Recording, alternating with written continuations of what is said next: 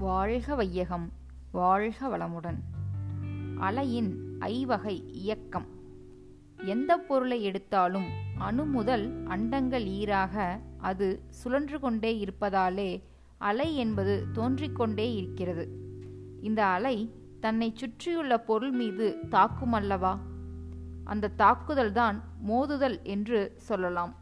அப்படி மோதும் பொழுது ஒவ்வொரு பொருளிடத்தும் அதே ஆற்றல் உள்ளதால் அதிலிருந்து வரக்கூடிய அலையோடு இந்த அலையும் மோதும் பொழுது பிரதிபலிக்கிறது. அதனால் அது திரும்பி வருகிறது. ஒரு பொருளிலிருந்து போன அலை முழுவதும் திரும்புவதில்லை.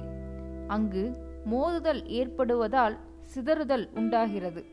இந்த பிரபஞ்சத்தில் எல்லா பொருள்களும் அலைகளின் கூட்டு இயக்கமாகவே இருப்பதால் அதோடு மற்றொரு அலை மோதும் பொழுது ஊடுருவியும் போகிறது. அதே அலை ஒரு பகுதி மோதி திரும்பி வந்து மீண்டும் மோதியும். இரண்டு பொருள்களுக்கிடையே ஓடிக்கொண்டேயும் இருக்கும். ஆகவே எந்த பொருள்களிடத்தும் தோன்றக்கூடிய அலைக்கு மோதுதல் பிரதிபலித்தல் சிதறுதல் ஊடுருவுதல் அவை இடையே முன்பின் ஓடுதல் என்ற ஐவகையான இயக்கங்கள் உண்டு. எல்லோரிடத்திலும் ஒரு அலை இயக்கம் இருக்கிறது. அந்த அலை மற்றவரிடத்தில் மோதும். ஓரளவு திரும்பும் ஓரளவு சிதறும் ஓரளவு ஊடுருவி போகும். பிறகு இரண்டு பேர்களுக்கிடையே ஓடிக்கொண்டே இருக்கும். இதை உணர்ந்து கொள்ள வேண்டும் பயன் கொள்ள வேண்டும். அருள் தந்தை வேதாத்ரி மகரிஷி.